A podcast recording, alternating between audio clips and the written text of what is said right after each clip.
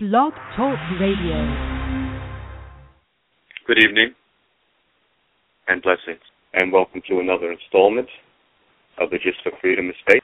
This show is produced by acclaimed historian, educator, and author Leslie Gist and serves as our weekly live online discussion to celebrate the African American experience by honoring all the people, past and present, black and white, who, with faith and focus, are preserving our rich history through literature, the arts, the skilled trades, and the humanities. We thank you for joining us tonight, and we'd love you to be a part of tonight's discussion by calling in with your comments or questions to 347 324 5552. I'm so thrilled this evening to be joined with author Mary C. Bounds, uh, who will discuss her new book on charter schools. This show is dedicated to Charlotte Hawkins Brown. The educator on her wedding day in 1912 was the founder of Palmer Memorial Institute in North Carolina. She was a suffragist and worked for our black women to have the same rights as black men, and white men were fighting for the early 20th century. She was the great aunt of singer Natalie Cole. She raised Natalie's mother and sisters when their mother died in childbirth, which was not uncommon in those days from infections and blood loss, etc. Women gave birth at home and prayed for the best. Mary C. Bounds is with us to talk about her new book, A Light Shines in Harlem, New York's first charter school and the movement it led. Uh, she had a forward done by iconic civil and human rights icon Dr. Wyatt Tee Walker, who is the co-founder of Sisulu Walker Charter School in Harlem. Uh, Ms. Bounds, thank you for joining us. Thank you very much. I'm very happy to uh, be a guest on your program. Excellent. I want you to kind of take us back to the beginning. Um, we're going to talk about the book in a second, but talk about your educational philosophy and why education as um, a, a, a focus point is important to you. Well, um, I uh, have always been interested in education and uh, worked for uh, newspapers for many years and have periodically written about education for various publications, including the Dallas Morning News and the New York Times. Uh, I have uh, two children. So naturally, I would be interested in education. And what I found interesting was that my children actually went through two very different kinds of school systems both public. Uh they we lived in Atlanta. They uh attended I guess about the first half of their education in a public school in a large unwieldy troubled actually uh inner city public school system but they were in a little gym of a public school that actually worked. Uh the second half of their uh education was in a suburban school district which was a very you know outstanding school system. So what i really realized was that there's not really one model for education that high quality education can be delivered in you know many different forms. So when the opportunity came to write about charter schools i didn't know a lot about them but i jumped at the chance to to write about it and was open to the idea that um you know there was not one way that children had to be educated in public schools. They could work in different ways. Okay. Uh, and i'm being told by the producer in my ear that we have several callers who want to ask questions already. Oh, very good. Um, oh, very good. But uh, before we are able to do that, she is having a difficult time differentiating your number. Can you give us the last two digits? Oh, with my number, uh, yeah. it is uh, 1984. Okay, because oh, that's the last she, four. No, that's fine. 1984 will work. When she goes to mute and put people on, she didn't want to mute you unnecessarily. Exactly. Um, so, so we'll take calls as we go on, but first, uh, before we do that, tell us about the book, A Light Shines in Harlem. Um, the book is um, a book about the first charter school that opened in New York State. Uh, when the charter school first opened, and just to sort of give you the backdrop of it, um, the charter law had just passed uh, a few months, uh, well, in late 1998, and the school didn't get its charter until uh, really the summer of 1999, so it had a very brief time to open. And I, I think the most striking part of the story in the book is that is that it was a just a labor of love for a lot of different people in from various walks of life. Um, you know, one of the very important ones was Dr. Wyatt Tee Walker, who had been Dr. Martin Luther King's chief of staff and had been an architect of some of the civil rights movement's most important and pivotal moments. Um, and uh, Dr. Walker had always believed that all children should receive a good quality education. He was one of the very first people who, you know, was saying that it was the civil rights and human rights uh, issue of the 21st century. Um, he had moved to Harlem and had addressed a lot of problems, but uh, education seemed to be the one intractable problem that just never seemed to get better. And he teamed up with um Steve Klinsky, who was a successful Wall Street star, and inner city parents who, eh, the very first year, you know, put their children in charter schools when no one really knew what they were. So it's a story about the struggles that the school went through and how important it was to survive because the other schools the other two schools that opened that first year did not survive um and it's um you know about how important the school was there's also a public policy element to the book of you know what were some of the lessons learned from uh, the early days of the charter movement and where's the charter school movement headed? And you know what's the educational landscape like now for charter schools? So it's a broader story than just the history. It ties it all together. Uh you know and shows how Sisulu Walker was a blueprint you know for existing charter schools and the creation of inner city schools. But you know as much as anything it was you know showed that um it was such a collaborative experience and people who really all they really wanted was to create something larger than themselves so that there would be a meaningful choice of high quality education in an area that where schools had really been failing for generations. Um, sure. And, um, um, can, can you dig a little bit deeper into that? How were charter schools founded? They were uh, founded. The first law passed in 1991 in Minnesota, and in 19 late 1988, New York passed its charter school law. It was a very tumultuous uh, time, and there was actually very little support uh, of charter schools at that time in New York, and really across the country. Most people didn't know what they were, uh, and uh, inner city parents really pushed for the charter schools, and there was an odd coalition in New York State, which was unusual in that uh, and a Republican governor, Governor Pataki, really pushed for them. He believed in school choice, and he was joined primarily by inner city parents who just really wanted good schools for their children. And mm-hmm. They passed the charter law. It's an interesting story how that happened. There was really no constituents for it other than those two groups and a few think tank types. But what happened was um there was a very brief moment that the legislature legislature could uh pass a, a pay raise for themselves because uh they had to do it by the end of the year.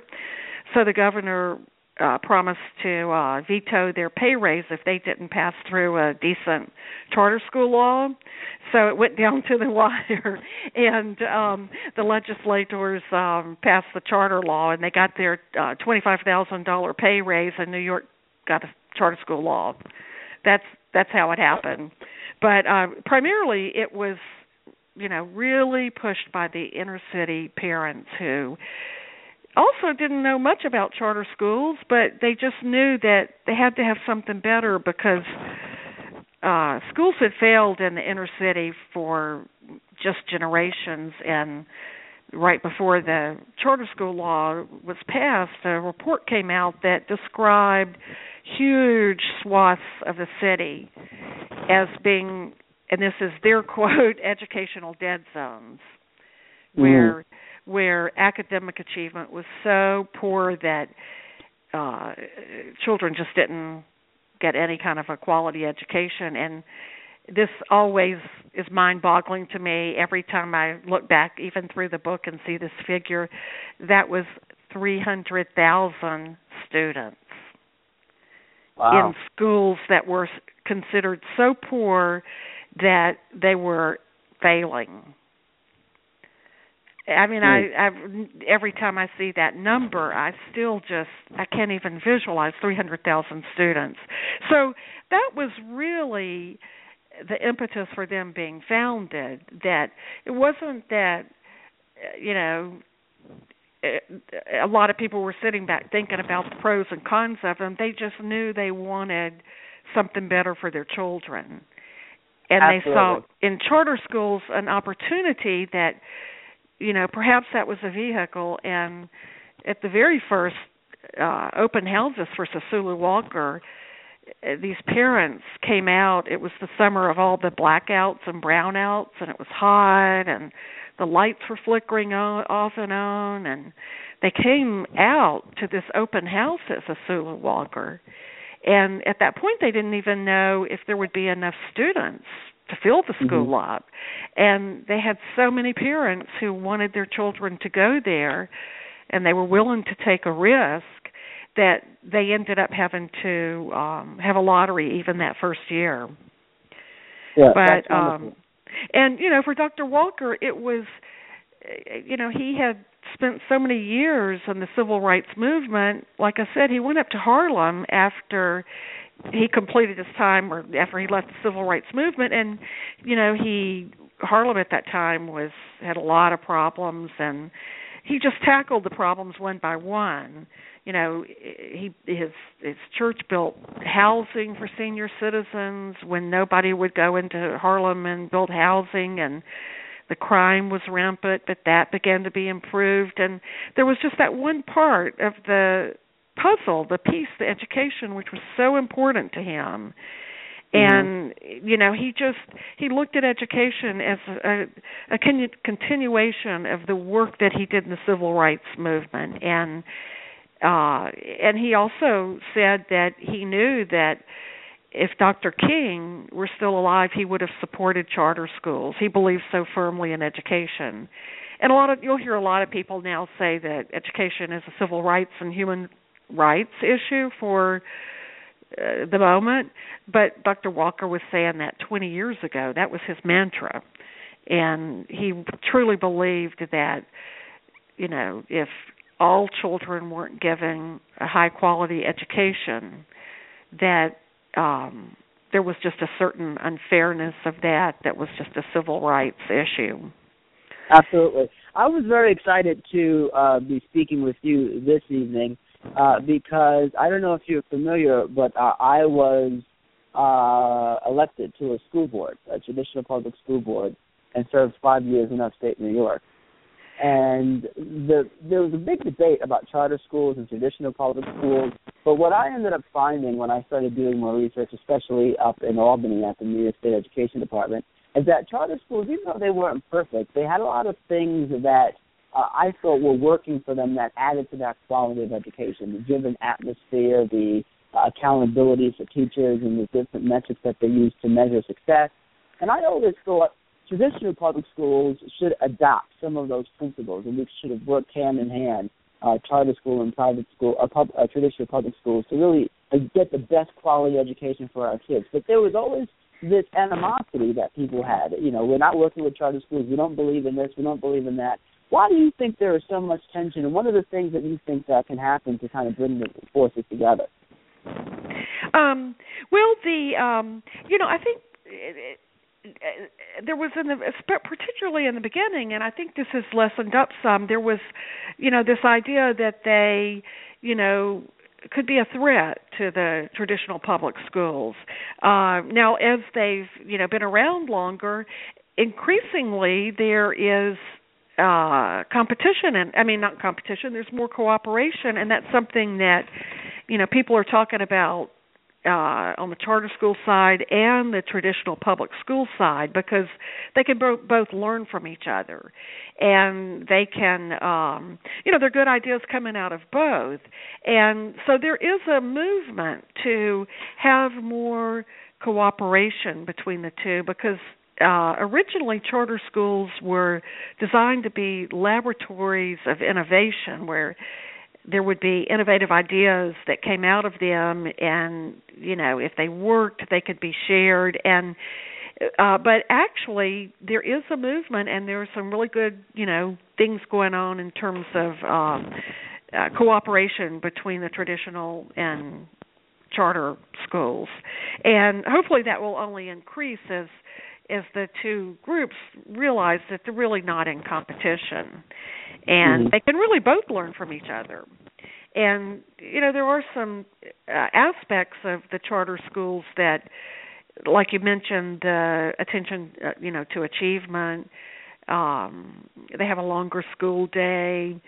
Uh to a certain extent what happened at Sisulu Walker really was this you know blueprint for existing charter schools and creating inner city schools. Um and uh so and and the second part of your question was um, let's see i've forgotten what it was. Um yeah what are some of the things you think that we can apply from charter schools and traditional public schools to kind of infuse i think the ultimate goal should be to make traditional public schools better right or is it the goal of charter school for charter school people to kind of create you know this charter school movement and then leave the traditional public school system behind Oh, I, I don't think so. I mean, I don't think the latter is true. I don't think that. I really don't think that charter schools uh, have any desire to, uh, you know, excel and have the public schools left behind. There's um uh, all the people I've met in the charter movement really care about kids and really, you know, want kids to do well. And so some of the uh, aspects of charter schools that that I think have become increasingly adopted by the traditional public schools is they tend to be very disciplined. And some of these schools are in public school space where they share space, so as the other part of the school will see these very disciplined schools, parents want that too for their kids in the traditional public school. Um, they they do have that accountability built in because charter schools are given a contract and they have to meet or exceed the goals of that contract. And in exchange for that they get this autonomy to achieve the goals however they want to. So increasingly there's more accountability in schools um and i think that's something that you know has happened so there's a lot that you know has come out of the charter schools that that it seems to increasingly be you know adopted by the traditional public schools right. but i really right. don't i don't see them as i really don't uh see the charter schools as hoping that the other sc- traditional public schools would fail so that they would look good. I just that's not my sense of the people I've met who work in charter schools. I think they really I think they really care about the kids and really want all mm-hmm. kids to succeed and however they have to do that they will. Okay, sounds good. Uh, let's I think early on there was just an unease there because nobody quite knew what to think. And I think most people now accept that charter schools are here to stay. And now that they've shown they can work, there's it's an increased cooperation between the two segments, which is how it should be. Right. Let's go to one of the calls. Uh, last four digits zero three six five. Are you there? Three eight six five. Hello.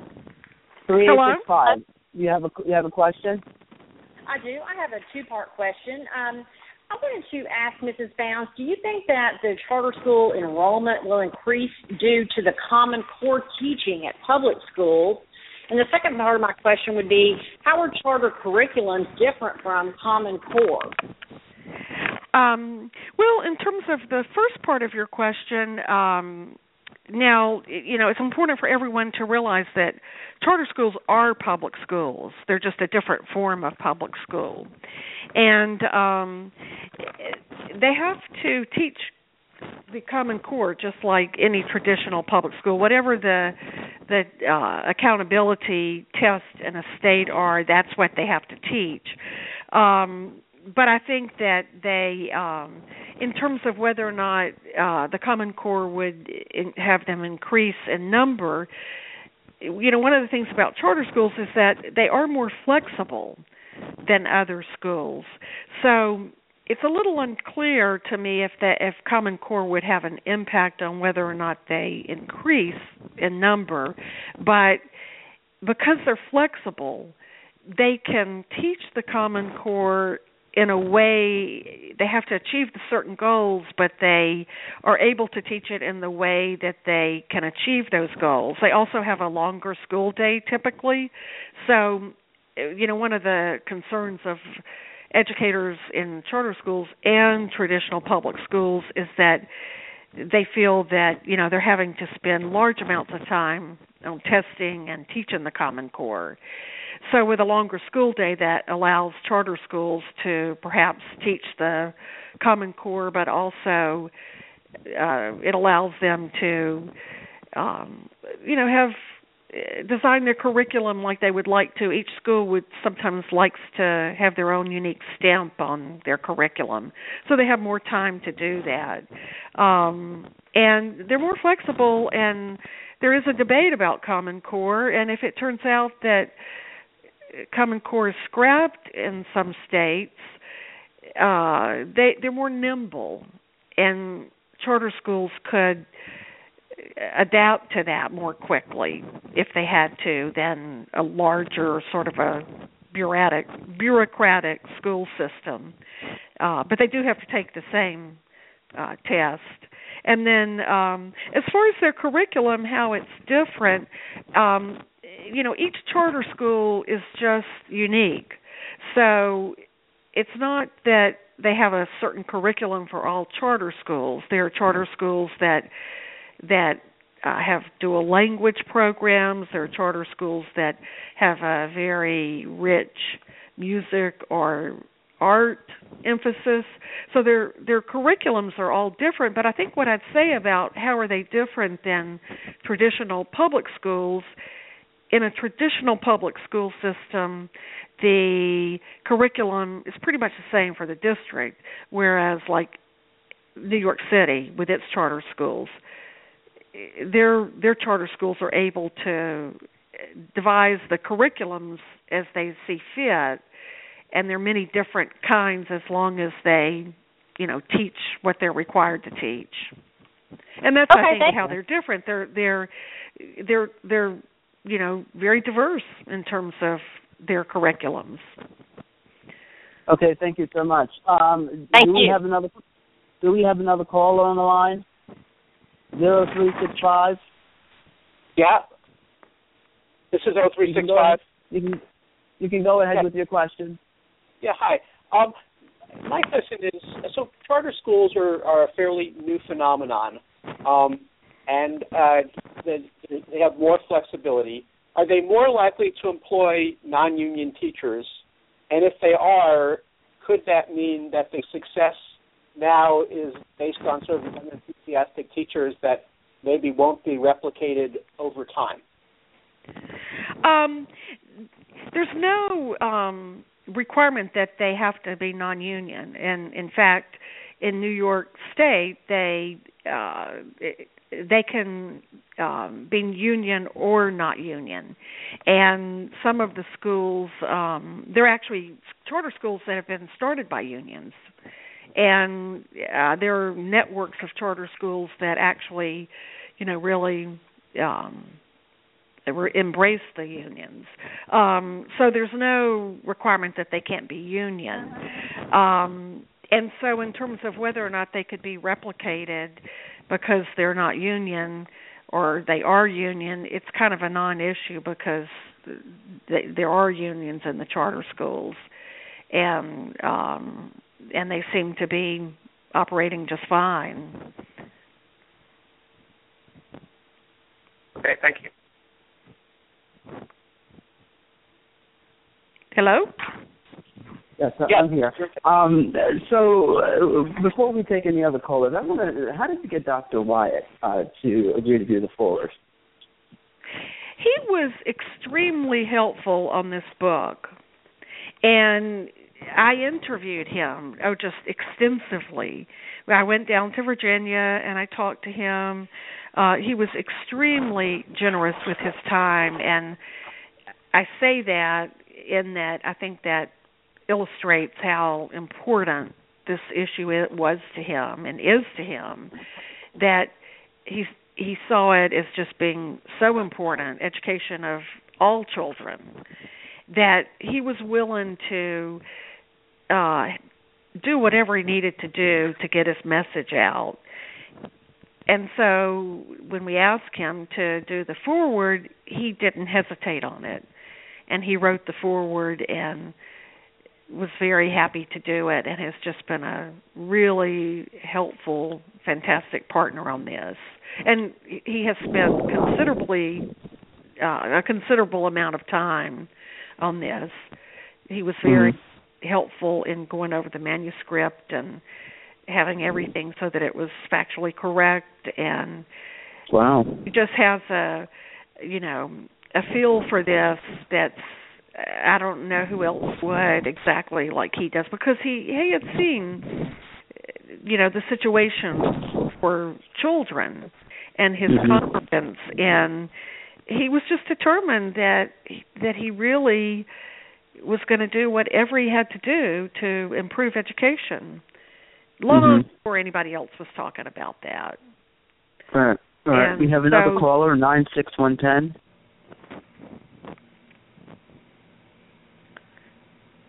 Oh, yes.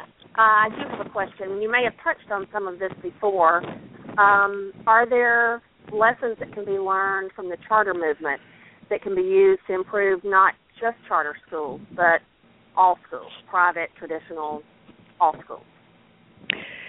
there are lessons and now that the charter school movement has been around for more than two decades now there really are some lessons that are emerging um one of them um and this is something that people in the inner cities knew but not everybody knew this is that high quality education is a right that was not being met in many communities across America and New York City was one example of that. I talked about the dead zones, educational dead zones, and again, that's not my term. That was the term used in the study, but that kind of failure across in inner city, uh, in, particularly in inner city educational systems, was not limited to just New York City. There were many other cities that had the the same problems. Um, we've also know that they can work, and it's become clear now that charter schools really can work. It wasn't clear in the beginning that they could even work. So I think that hurdle's really been passed. And one of the studies that is really considered to be the gold standard was done by a uh, professor at Stanford University, Caroline Hoxby. She she did a study that was different than most of the studies. Uh, it's considered to be the gold standard because uh, what she did was she she studied over a very long period of time charter school students who uh won in the lottery and were educated in charter schools and then she compared that to charter school students who were in the lottery but they did not win. So it eliminated the argument that some people had against other studies by saying, well, charter school parent uh, students just have parents who are more interested in their education, because she compared the two students in what was called an apples to apples comparison, and what she found out was that um, the students who um, actually won the lottery and and were in the um, charter schools, they closed 86% of what she called the Scarsdale Harlem achievement gap in math, 66% in English. Uh, for those of you who don't know, Scarsdale is a very affluent school district in uh, right outside of New York City. And I mean, pretty amazing when you consider that a large number of the charter school students are on free or reduced lunch. And uh, what it showed was that um, those students could really achieve at a very high level if given the opportunity. Uh, and the lotter, lotteried out students who ended up in the uh, charter schools who went from kindergarten through eighth grades, they didn't close that gap by much. So that was one of the landmark studies. Um, you know, we've also learned that they also can fail, and and there have been charter schools that have failed, and when they fail, they're closed, which some people would say that's actually their greatest strength. That when they're you know monitored correctly that if they don't work they're shut down as opposed to some traditional public schools that that were just just went for generations that were failing. And, and you know I'd sort of say there are a lot of lessons but I think you know the other one I'd point out is that that parents in disadvantaged neighborhoods clearly want charter schools. They're in um you know in places like New York City, New Orleans is the public school system is is 80 or 90 percent charter school students now. Washington D.C. has a large number. Chicago has a large number. Um, and there, in a place like New York City, there are 50,000 students on the wait list. So there's mm-hmm. clearly, you know, parents want the charter schools in places where schools have not worked. And right. uh, you know, I'd point out too, you know, one other thing I think is important is that it's just interesting to me that charter schools didn't end up being dominated by one political or economic, you know, side. Every president since President, you know, uh Bush the first President Bush, all the way since then, have favored charter schools. Um, so it hadn't been a Republican versus Democrat idea, and it's uh, really attracted a very broad spectrum of people, and everybody from Dr. Walker, like I said, to you know conservative think tank types to business people to inner city parents and I think you know it's people do recognize that it really is a um, you know continuation of the civil rights you know issues and Absolutely. how important it how important it is really to the future of the country. Mhm. Uh, we have another caller, twenty eight thirty. Are you there? Yes. Hi. How are you? Hello. Excellent. Yeah, I um I'm a, uh, a a physician and an educator, and I kind of was listening attentively. My name is Dr. Ishmael Griffin, and I have a couple of uh, observations on some of the comments that you've made. Yes, I agree that poor parents like charter schools, but what poor parents do not like is when their public schools are divested. In many parts of the country where charter schools have been introduced, they've been introduced in a way in which if a child leaves the public schools and goes to the charter schools, the money is not returned to the public schools if they are then failed out of the charter schools. So let me explain. Uh, in New Jersey, in Newark, for example, a child can be accepted into the charter schools. They can go there, and if they flunk, the money does not return to the public schools, which means that for an allotment or a an accounting purposes, the charter school gets the money but doesn't have the students. This leads to a huge inequity in terms of the public schools and what happens with the process of charter schools enrolling and then failing out youth who they say do not fit. Um, if charter schools are to make the same type of investment in keeping children from certain uh, socio socioeconomic strata, then we'd have a deal. But oftentimes they do not.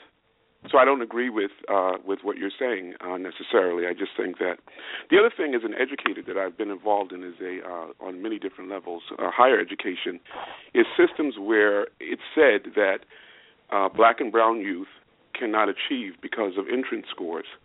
And everything that I've known from being on admissions committees of selective high schools to colleges to medical schools suggests that there is a learning curve, and that black and brown students who otherwise might not have had adequate scores at one point in their life can achieve those scores later points in their lives. Point in fact, I've been involved with a medical school program in Havana, Cuba, a scholarship program for black and brown youth who are going back to work in underserved communities. Um, many of the students who go to the Latin American School of Medicine may not have the entrance requirements to medical schools in the United States, but what we're experiencing is that they're leaving scoring in the high 90th percentile on the entrance exams for specialty medical practice. Wow. That's so, great. Um, if we were to use any of the entrance requirements based upon testing that the charter schools now use, we would exclude youth that later in their lives or might have the potential to achieve. I want to ask you something. Okay. Given the mechanism that you now see for uh, selecting students into the charter schools, how do we avoid um, systems that close a door where there are potential students who would be able to benefit? Well, the charter schools are now, uh, or and they always have been, students are selected by lottery, and and students sign up, their families sign them up. So there there's not a it's not selective as like a private but school what, would be. what I'm saying is that a once they get school- to the once they get to the charter schools, if they're flunked out, if there's no effort to keep them in, to retain them, then what promise do poor parents have? Well, I you know that's not something that I've encountered, and uh it's charter schools have an obligation just like any other public school to work with the students and Or do they? uh, my impression uh, yes i do believe that i they don't. They're private. They're private entities, so they don't. well see that's that's a very that's a that's a very common miscon- misconception and uh, every time i give a talk this comes up by people who uh think that charter schools are private in some way but they are public and they have to follow the same rules in terms of you know special education providing for english language learners and they're not allowed to uh kick children out of the school. And the lotteries are truly for anybody who comes and has their name in the lottery they are open to anybody and parents now know about charter schools so it's not selective it's not private and that and that is what a lot of people think I but think they're, I think that the, the the lottery I agree with, but the policies of the charter schools are well documented across the United States where they do not retain all students. They do have the priority or the prerogative to dismiss students. And if you look at the data on on on the institution of charter schools in most urban areas, the students that are uh, ejected, if you will, are those who represent what is called the underclass or the very poorest. And it becomes another pecking order where we create isms within systems that are intended to, to, to educate all children. The um they have to follow very strict guidelines and would you know really have to follow very strict guidelines about you know how that would be handled. And i will say that you know something that's that's come up that's an interesting and relates to what you you- you're talking i mean sort of relates to what you're talking about is that you know through the years it's been um uh reported that charter schools tended to well there are percentages in New York City and across the country of children with special needs, special learning needs and English language learners that they're underrepresented in charter schools. Of course, because they're not selecting them. Well, The lobby, the lottery probably isn't um, isn't equitable. Well, no, I, I, the lotteries are objective and they're open to everybody. But what a recent study that just came out, really like a month or two ago, found was that yes, that was true, but they actually studied those students and they compared the students who were English language learners and special need learners in the charter schools to children who weren't. And actually, the percentage of students who left the charter school who weren't English language learners or weren't uh children who had special learning problems, they left at a greater rate from the charter schools than the English language learners and the special needs learners. Yeah, well, we're, we're which was surprising and um and but the but the conclusion of that was that and and what a lot of people in the charter movement are trying to address now is that but what they found was that they didn't apply in the same numbers. They didn't apply for the lottery in the same numbers or as so what the um, people in the charter movement are trying to do now is to you know try to determine why are they not applying to the charter schools in such numbers. And so you know it could be a language barrier is one possibility. It could be a misunderstanding but but but what this recent study that took place over a four year period showed was that the charter schools actually retained a higher percentage of those ELL learners and children who had special needs than we're, the percentage we're, we're of talking about different categories. If you're talking about uh, truancy, students who are not special learners and that are deemed to be truant and kicked out, what are the what do the numbers suggest there? Uh, you know, we have a huge problem in this country of stereotyping black and brown youth. True. And it's not. It doesn't necessarily mean only those students who are deemed uh, special learners. But if you're from a poor back household and you're deemed truant, you can be kicked out of the private schools. And at least in one jurisdiction, I know that the money does not return to the public schools. So what happens is that there's a money drain and a brain drain from the public schools. And so what we leave as a remnant in most of these communities in urban areas, such as Newark, New Jersey, is failing, underfunded public schools with students who are then kicked out of the charter schools and then returned to the public schools without the money following them. This is a tremendous, tremendous problem. Now, um, they have very strict guidelines about that. I will say that they can't just arbitrarily kick students out for this is problems. America. It's a, they have to You- follow you- the same you- guidelines that the traditional public schools have to What- follow. What guidelines would you do you think that they do follow? It's a subjective system. The teachers Well- make an evaluation of the students. I, I am, I am a, a physician, uh, a licensed physician in the United States. At one point in my life in New York City public schools, I was placed in a classroom for uh, special education needs. It's about the time when I was in the second grade. Um, if my parents had been the uh, less than aware parents that they were, I would have remained and probably been cycled out in the New York City public schools and may have ended up in a jail or designated a truant. Right. And I, and I remember distinctly having grades on my uh, report card for behavior, which were U, U, U, U. And so I have lived the majority of my life now rejecting the premise that children can be thrown away and segmenting school systems. Because if we did that, we would move in an opposite direction. Right. Why don't we just fix the public schools? Well, you know that is, uh, and and you know just keep in mind that charter schools are public schools, and they really do have to follow the same guidelines in terms of, you know, how they handle students, how they handle discipline problems, as So- the traditional public schools. So what's the balkanization? Why why what's the difference then? Well, they have to follow the same, you know, regulation rules that a public traditional public school would have to follow. And they're not allowed to just arbitrarily kick kids out of the school. They Well, have very very very strict rules for that. I want to I want to just alert you to the fact that that is what is happening in New York City and York, That is what is happening.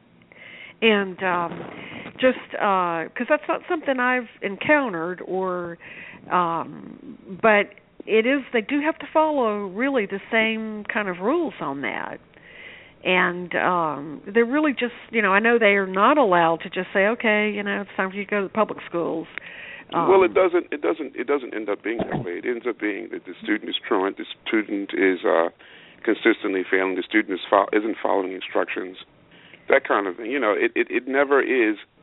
You know, racism wouldn't be blatant. Then it it it's nowadays it just can't be. Right So And, it, um, it's never it's never manifest that way. Well, just keep in mind, you know that that they they do have to accept whoever wins in the lottery. But and, they don't have to retain whoever wins in the lottery. Uh, no, but uh, they've got to be very. I just think they have. I mean, they do have to follow the same rules that any you know the traditional public schools Uh, have to follow Mary- about that. Mary, uh, uh, one quick question: uh, If someone finds themselves in that situation, if uh, uh, a parent of a student who gets kicked out uh, from a charter school and has to go back to a traditional public school, and the, the issue of the money, is there any recourse? How does someone say, "Wait a second, uh, you know, as the doctor was talking about, if someone is that person, how do how do they get recourse from that situation, or is there no process?" Well, they're not really allowed to. I mean, they would be treated in a charter school exactly like they would be treated in a traditional public school. And keep in mind, as far as the money, the money always follows the student. Always follows the student. Their funding is charter schools' funding is based on uh, a per student basis. So if a student goes back to the traditional public school, the money follows the student. That's how the funding is set up. It's not like the charter school keeps the money for that student and kicks them out of the school. Even if And- it's past the December deadline, Pardon? even if it's past the December deadline. Exactly. It, it is not returned. It's an accounting sort of phenomenon that the money isn't returned in that cycle, and it may not even be returned in a two-year cycle bec- uh, according by the uh, by the uh, uh, uh, accounting mechanism. So it's one of these things where we have Yeah, to be very very careful. Yes, but I, I do, you know, I, I'd be real surprised if it was two years. I think that's by year, and and the money's going to follow the student always. And and like I said, the charter schools they can't just be willy nilly kicking kids out of school. They've got to follow the exact same procedures on uh, discipline, on Well, uh, we, we have a we have a problem with selection. we have a um, problem with school oversight period and if there were watchdogs that we could rely upon then i think that um, we would have a little bit more comfortability however the problem has always been historically that the watchdogs aren't there and so atrocities happen and if you multiply that there's a multiplier effect you know take a hundred kids right. in a in a jurisdiction and they're moved in a single year after September 1st if you will from the charter school back to the public schools then you've got a problem who monitors that Well, you know, if they move, it's likely by choice because uh the the ch- charter schools really can't just say, "Okay, we don't want to have you anymore. Go back to the public school." They're not allowed to do that, and uh that's just they, you know, it would be a choice that the student makes. But as far as the uh ch- charter schools saying, "Okay, you know, we're fed up with you. You've got to go back to the tra- traditional public schools." They're just not allowed to do that. They have to follow very strict rules and uh in terms of the entrance there they really they cannot pick and choose who comes there uh now do the students choose to go back possibly or you know they can. They can leave at any time. Um but um the charter schools can't just decide oh we don't want this kid. You got to go back. They just they're not allowed to do that. The you know law's very clear about that. It never comes Uh, across that that direct but there are ways to ostracize students out of public schools. And i mean out of charter schools. There- that that that Which is what? and it could just be you know a difference in philosophy um but uh they're not really but they're not i mean they're not allowed to just kick kids out of school and send them back to the traditional public schools Well, as with most things, I like to see the numbers on, particularly by economic strata. Um, what happens to the youth that uh, are entered into a lottery and attend charter schools? Of those, looking at the recidivism rate of those students who ended up leaving the charter school for whatever reason, and then, to do an analysis of uh, the economic background, and then also the reasons why the uh, the students left the charter school system. right and uh you know it's you'd you'd have to also you know think in terms of the students who left the traditional public schools and you know children who leave the traditional public schools you know are also face a very bleak future too. Yeah, well, the, the charter schools, if we are going to endorse them, we're endorsing them on the premise that they do better. So if they can assure us that they can uh, do better with the most hard to educate, uh, then I would be for them. But until they sort of establish that uh, through well published studies, I don't know what the difference is. Well, you okay. know, the um, vast majority in a, of charter school students in a place like New York City are underprivileged. The law was set up to uh, specifically to say that they would be set up in places that where the educational needs were the greatest and the you know chances of academic failure were the greatest. So it's not like from you know that there's this uh, large group of very you know privileged kids at the charter schools and they get to stay there and the underprivileged get kicked out. It's a very large when they, percentage. when they say, free and reduced lunch yeah and, when they say underprivileged there they're going by zip codes uh, there's a, a tremendous amount of social compression in most communities in the United States, and True. so within a within a, a certain zip code, you can find children of two parent, uh, two earning households versus those that are not. True. You can find children who are on public assistance and those that are not. And so what we're talking about is getting going beyond more than just a zip code analysis and right. looking at exactly the economic and financial background of those students who are going into charter schools. Quite in fact, I lived in East New York, grew up in East New York, Brooklyn, New York, but both my parents were earning. There were many families there uh, that lived near me who did not have two, a two family, uh, two earning household. Right. And so I can't say that I was uh, the average uh, student in that zip code. And right. so the thing is that we have to really look very carefully at what's happening with this because we have a, a, a there's a risk of creating another strata, the the low class and then what is known as the underclass that Orlando Pat- Patterson wrote about.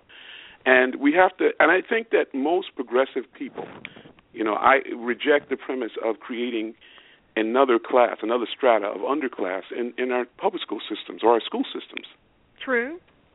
And um, you know, if if you look at the numbers of the uh, charter school students, though, in New York City and in places where there's a high concentration of them, it is just uh, in a huge way um, educating children who are well on the free and reduced lunch program which most people think is you know a good measure of income levels and it's there that's primarily who goes to the inner city charter schools like in New York City, New Orleans, Washington D.C. So that's that's who those schools are educating. And they come in, you know, uh I know I've talked to teachers and people at Sisulu Walker. They've had kids who've come in who've been quite troubled, and they have to take whoever walks in the door. And they've had, and you know they've had success with those kids. It's a structured environment. Um, you know they've had a lot of success with them, but they all the charter schools have their share of students who you know just have problems like lots of other schools. Um, mm-hmm. And uh, my experience has been that they really work with them and try to and can have great success with them. I mean, nobody's going to be 100% perfect with that, but um, they are uh, the schools. The percentage is extremely high in in places with large concentrations of charter schools that of minority children and and children who you know are not from families that have large incomes. So okay. you know that's that's who that is the makeup in places like New York City, New Orleans, um, you know, Chicago, Washington D.C., and that's where the largest concentration of charter schools is. And uh, in some states, they were designed to go into those neighborhoods. Mm. Very fun. Uh, let's move on. What do you think about vouchers? Personally, yeah. You know, I um kind of my knee jerk reaction is I like the idea of public school choice. I'm not sure about vouchers. Um, I like I mean, I, public school choice I really believe in, and it can be charter schools. It can be public school choice within a a school district. Uh, where I grew up in Shreveport, Louisiana, they have a great public school choice system where um kids go to they have various magnet programs and they have all kinds of programs and they can go to the neighborhood school they go to you know other schools. Uh, vouchers i'd have to really think about it. And okay. uh, uh in a perfect world there's school choice within a public school setting whether that be a charter school or magnet schools um or some school systems are just outstanding and uh, you know you have those kind of systems. But um i think the jury's out on that. And i know you know there are people who like the idea of vouchers but you know i would have to really think about it. And okay. um Fair enough. i i'm not sold on that at this point but you know again wouldn't close that avenue off but um I, but public school choice in my opinion does seem to work. And and like I said there are certain places where they don't really need public school choice because the schools really work well but certainly in places where schools have failed for generations uh families should not have to continue to send their kids to the same schools that they went to that failed, same schools that their parents went to that failed. Some of these families I met, they're into three generations of it now. And uh I and I do think that that's really wrong. And there should be a choice for those parents. Mhm. Uh, Do you find uh, that charter schools really try to get involved in the community in terms of the underlying issues? For example, the school to prison pipeline. Um, do you think charter schools should have the responsibility, especially because they have outside sources of income to help try to eradicate some of the isms that's in the communities? in other words, should should they be involved in the community too? Uh, well, but specifically dealing with the Having a sort of a hard time hearing you here. We have a not a great connection. We seem to be getting cut on and off. Hello?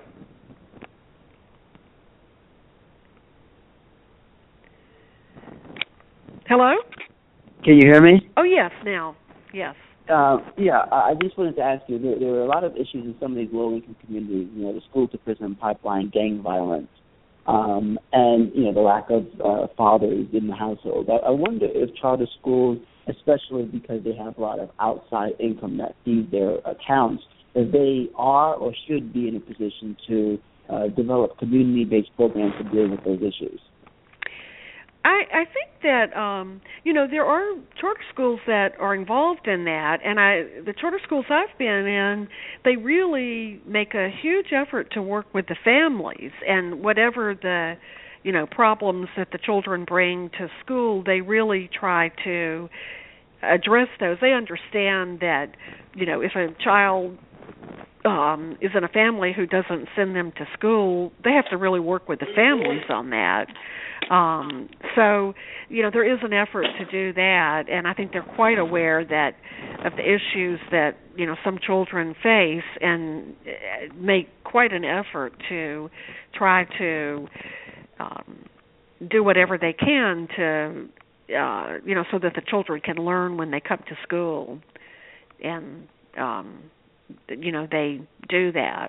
And there are some uh, you know charter networks that do get outside money. And a lot of those same organizations are really working to um um you know to do important things in the community. But keep in mind that uh a lot of the charter schools including like Sisulu Walker they have they it operates in a self-sustaining way. Now there's never enough money. In fact you know one of the problems that's just the number one problem with charter schools all over the country is is that they do not get funded at the same level as traditional public schools. That's another misconception. Uh, people will say, well, they take away money from the public schools, but what happens is, um, like, uh, this is just a universal problem with them. Um, they get a certain per capita funding, which is a complicated formula that nobody understands, but most people in the charter school will say it's lower than the traditional public schools. They deduct for some services that the charter schools say they would rather provide themselves.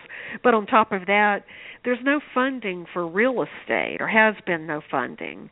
Recently, there was the um, situation in New York City where the uh, you know uh, had the situation with real estate funding that you know the governor and the mayor were involved in, and it ended up that New York City is going to have to provide um, either free space in schools for new uh, or exi- or expanding charter schools, or they have to provide money to rent in a private facility. But it left out about a third of the charter schools, and across the country, other charter schools don't have that arrangement.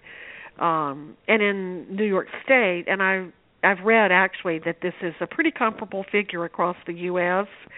Charter schools end up getting about um, anywhere from 65% to 70% of what uh, charter school, what traditional public schools spend per student. So, you know, that's just a problem that is across the board with charter schools. Thank you. Um, uh, and, and closing, like that, many school, most most charter schools are really self-sufficient, and you know have to operate on the budget that they have, and don't have this large influx of money that comes in. Mm-hmm. Uh, in closing, why don't you tell a lot of people where you can get the the book, where they can learn more information about you and the work you're doing? Oh, thank you for asking that. The book is available at all, you know, websites. Uh, uh, and bookstores, Amazon.com, Barnes and Noble, uh, and various you know uh, websites where people purchase books and in bookstores. And the website also has a link to uh, some of the places where people can purchase books, and it's very easy to remember. The website is www.alightshinesinharlem.com.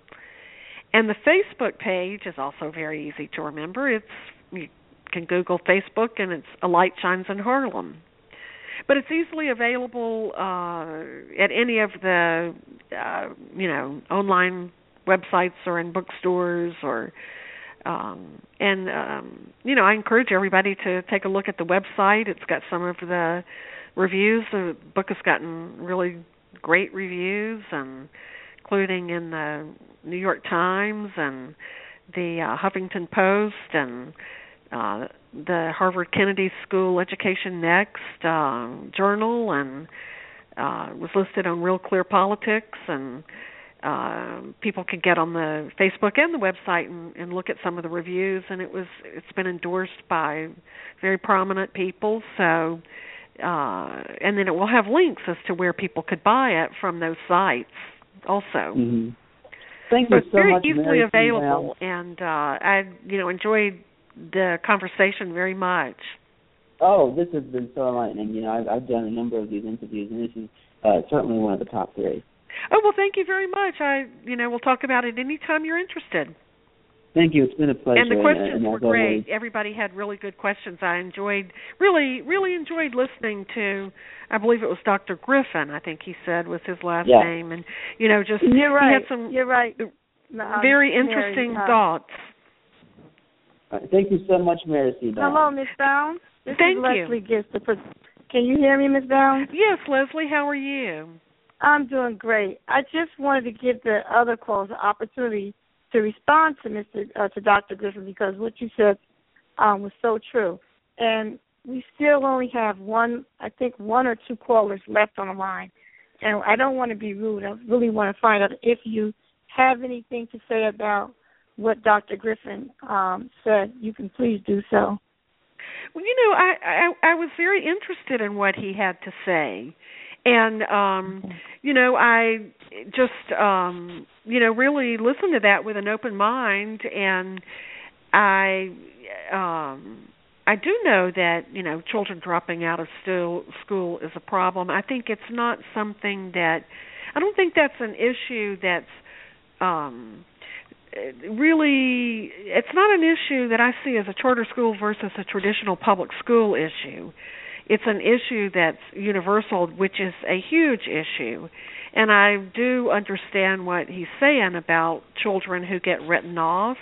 And we all know stories of that people that that happened to who ended up being very successful.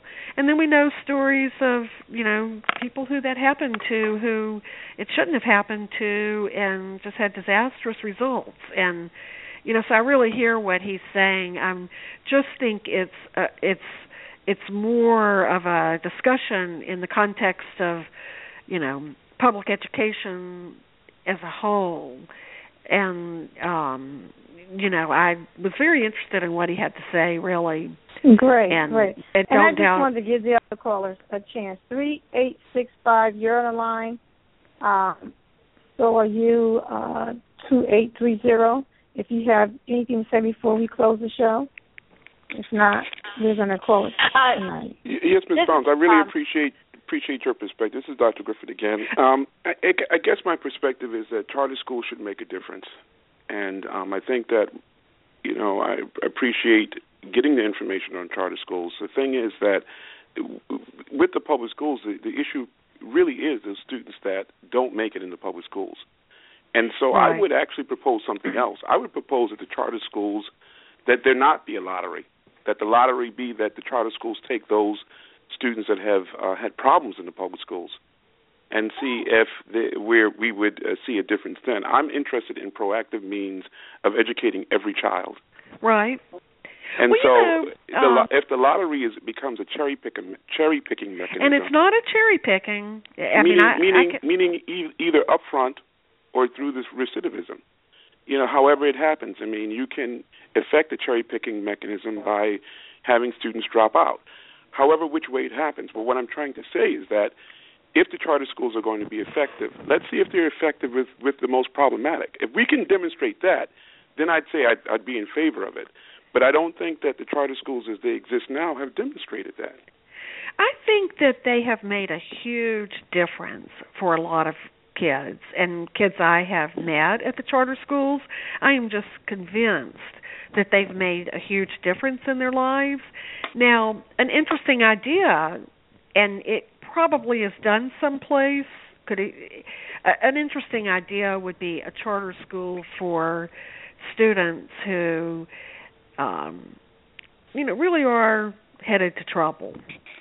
But on the other hand, you know, then a lot of people don't want to, you know, put children like that, you know, they don't want to isolate them from the regular population and would say that's not necessarily good either. But you know, I just am convinced that there are a lot of children in the charter schools who it's really going to make a huge difference in their lives and uh, you know, there really are examples that, you know, that I've run into of you know, kids who came in who really were having problems and they came into a very disciplined system and learned and you know started learning to love I mean loving to learn. Um and so I, I'm convinced it's made a difference in kids' lives and it's probably turned around you know a large number of kids' lives. Uh but I hear what you're saying and you know I just uh I, I know you know that you're sincere and I think everybody I've ever met at charter schools is sincere about taking what comes and really trying to work with them. And I think that that's a very important discussion and but I think it's a discussion for just public education in general. It's a you know what do we do about that? It's not limited in my mind to charter schools. It's just a a discussion that that we really should have in a more vigorous way and really try to come up with creative solutions but not limit it to what a charter school is going to do because as successful as the charter schools have been as much as they've grown they're still only nationally i think a little less than 5% of the population even though they've had explosive growth So, if we're going to address that problem, we have to really think about it as the whole overall problem and discussion and you know what as a society do we do about that? It's not in you know anybody's best interest to write off a large segment of our population. Uh, aside from the fact that you know people who mean well don't want to see that. It's just not good. Mm-hmm. agreed so I really enjoyed. I'm so glad you you know came on the program. You've just been you've added so much to the program. It's made our discussion so much more interesting and profound and thought provoking. And when I am, got off the phone, I'm going to really think about what you said. So you've really added so much to this conversation. All right, thank you. Thank and uh, you know, really enjoyed talking to you, and I'm going to think about what you said. Okay. Well, thank you. Uh, appreciate it. Okay, then that'll be our show. I apologize. Our host is gone. Roy has left the show, and I just want to thank everybody. I just Hello. want to thank everyone. Hello. Thank you, you very much. And yeah, I wanted to make a comment, please. Thank oh, you. Okay, you're you're free. Go ahead. Well, what I was going to say I've been watching education of African American children since Oceanville and Stu in New York back in the seventies. Right. And I hear all these suggestions, but nobody listens to what the parents say that they want. When polled, African American parents overwhelmingly say they want school choice, including full vouchers, so they can determine the environment that their children are educated, gain skills. Nobody wants to listen to that. And there are many private, all black schools where the children come from social economic conditions similar to anyone that any of them that you can name in the urban city, and they do just well. Right. So, at what point in time will we start listening to these black parents who say they want full choice, which includes full vouchers? You need good public schools, charter schools, private schools, boarding schools, and the whole gamut. But we always seem to have these organizations that think best for the parents, think best for the students, and you continue to have the same thing as I have witnessed for at least four decades. Well, you know, that's an interesting point, and it's why, you know, I'm not sure what I think about that and um you know like i said i know i think that school choice is a great thing. I really believe that. And i do think it gives accountability to the system. But uh you know i i understand what you're saying. And uh, you know parents who's who have you know the resources do have school choice. And um you know I, I think the concern a lot of people have though is that then it you know um you know you have groups of kids and public schools are supposed to be for you know everybody and you have all these kids going to schools and they're exposed to different you know kinds of people.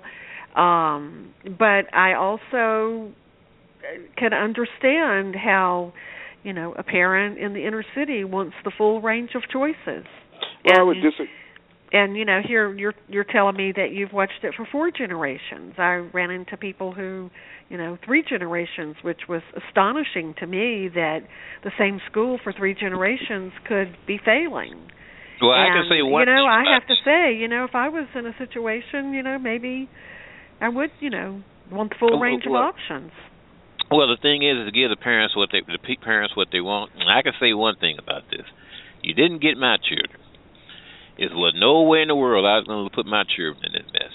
And I just feel, and I work in the public schools. We help the farm schools, especially uh, cultural themed schools, whether here in St. Louis. We had them in Kansas City. You had schools in Kansas City, cultural themed schools in Kansas City, that was ranking in the top six in the state of Missouri, public schools, and they closed them. So give parents what they say they want. Then, if the outcome is not what it should be, then they're the one to blame. And um it's a very that's a very complicated issue. And uh you know, in a perfect world, like I said, in a perfect world, there's school choice within the public school arena, whether it be charter schools or magnet programs um, or schools that just work. Um, but um, and then if I don't know if that's not working, where do you go from there? Um, and uh, I do know that I, I always uh, think about those parents who were at those first lotteries, and you know think how on earth would somebody take such a bold step and and you know come out on a night like that and put the kids in a school they didn't even really know what it was. Nobody knew what what a charter school was, or very few people knew what charter schools were. And you know, the only answer you can give is that the schools were so poor that they were willing to take a chance on something else, and they really, really, really wanted good schools for their kids, just like everybody else. And they well, I have watched a choice. I have watched magnet schools here where in the inner city, where black children that stay across the street and around the corner couldn't go to the school because you didn't have enough white children sitting in the desk. That was stupid. I've watched black children bust out into the county schools, and when I go out there, the only way that the the, the, the whites took the students is that the dollar amount had to be one and a half or two times as greater than the dollar amount than if they were to sit there in the public school in the city and when you go out there, you see all these luxurious buildings, these athletic facilities. They it got so embarrassing that they got out of the program. So as I said before, instead of coming up with all these, uh, we don't know what this, that, and the other. Let the parents have what they want. It's their children. Why we continue to use these children as commodity, wheat, flour, rice, and sugar, and continue to destroy generation after generation Uh, sure. especially these black kids who are at the bottom of every socioeconomic measurement here in the United States. Sir, sir, why wouldn't these parents then ask for the same funding, educational level, levels in the public schools? Why don't they advocate right where they are? I, I see a, a, really a tendency towards separatism. And I got an answer for that too, sir, because here in St. Louis, the public schools in the city of St. Louis have more ADA, that's average daily attendance dollars revenue, than schools in the in the rural areas. Yeah, we have so, school so here, then, school districts here, two school districts here, Clayton and Ladue, which is private. Mm-hmm. They receive 97% of their funding from the local concern. So then, if they're black from the parents, federal government, very little from the state. So then, if there are black parents so concerned, then why don't they advocate for their children within the public school system? I just don't get it. It's one thing to call for, uh, you know, your children to leave a school system, but it's another thing to do so when you see overwhelmingly that those same black parents are not investing not engaged. Well, that's not, not, doing true. the same I've things seen I've seen parents in Detroit come out five thousand strong to school board meetings. I've seen them come out in Kansas City school just five hundred stones, five hundred strong in school board meetings. We do come, they do come out to meetings here in the Saint in St. Louis Public School District. But if you want to speak, you got to write your question. Yeah on a piece of paper and put it in a box, and they pull and choose what they want to hear. Well, I can I can go from my experience. I am the proud product of a parent, a mother who was part of the PTA. Was part of the PTA when I was in grade school, junior high school, and high school. I left the New York City public schools and I ended up going into college at Harvard University. Same public school systems in one of the worst districts in supposedly in New York City. So I'm not sure that we can give up on the public schools. I says make the public schools accountable. The need to know, separate, the, the need to separate. I just, you know, I hear a lot of you know exclamation, and uh, I don't get it. Well, I can tell you what it is, sir. Your, your school first, you got this tremendous influence from this teachers union. I've seen teachers union who threatened outstate, and not only teachers union, but the NAACP when we had a representative had, wanted to have a scholarship program where businesses could sponsor children to go to school whatever they want and be able to write it off against their taxes. I've seen the NAACP threaten outstate representatives say we will accuse you of racism if you vote for it. I've seen the teachers union do the same underhandedness. Parents want one thing, the teachers union will buy off the state reps and even the local reps. So I'm not saying that you need to get rid of all public schools. I'm saying parents should have a right to, if they want to send their child to an excellent public school, which I can know of many.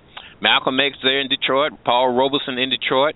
You got them everywhere. But if they want to go elsewhere, they should have a right to take their child where they want. Well, you know, sir, uh, with all due respect, education is not a commodity that even parents have a choice about. I'm a physician. Parents don't have a right to to to not have their children be be be receive good health care. Um, and there are some parents that don't have a choice because they're not in a position to make the request. So you have to treat education like a public good, just as the post office. It is not something that can be put on the private market. And the way to effectively deal with education in the United States is for advocacy on a level in which you fund a common system. Otherwise, you get balkanization, you get cherry picking, and you you get creations of different kinds of classes. You create an underclass. And I and I no, I don't. Saying. I don't think you will. You, you got an underclass now, and nobody know it better than I do because so then, I'm part so, of that underclass. Yeah. So then, so then, and I so got then, a choice to whether to use yeah. the post office or pay up. If you can afford to pay uh, UPS or or FedEx, but the thing about it is, is that you you have to look at it in in, in that way. Otherwise, it, it creates inequity.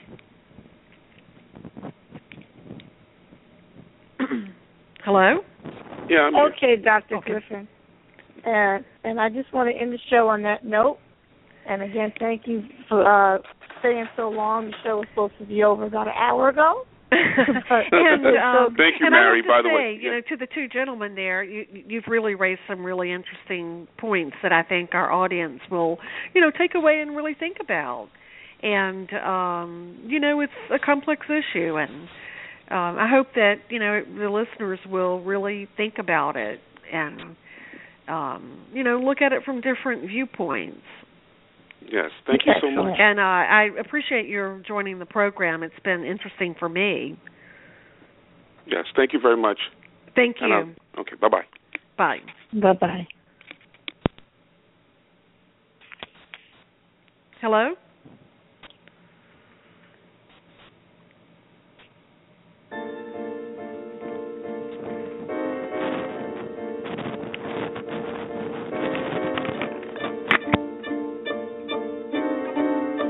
Good evening and blessings, and welcome to another installment of the Gist of Freedom Estate. This show is produced by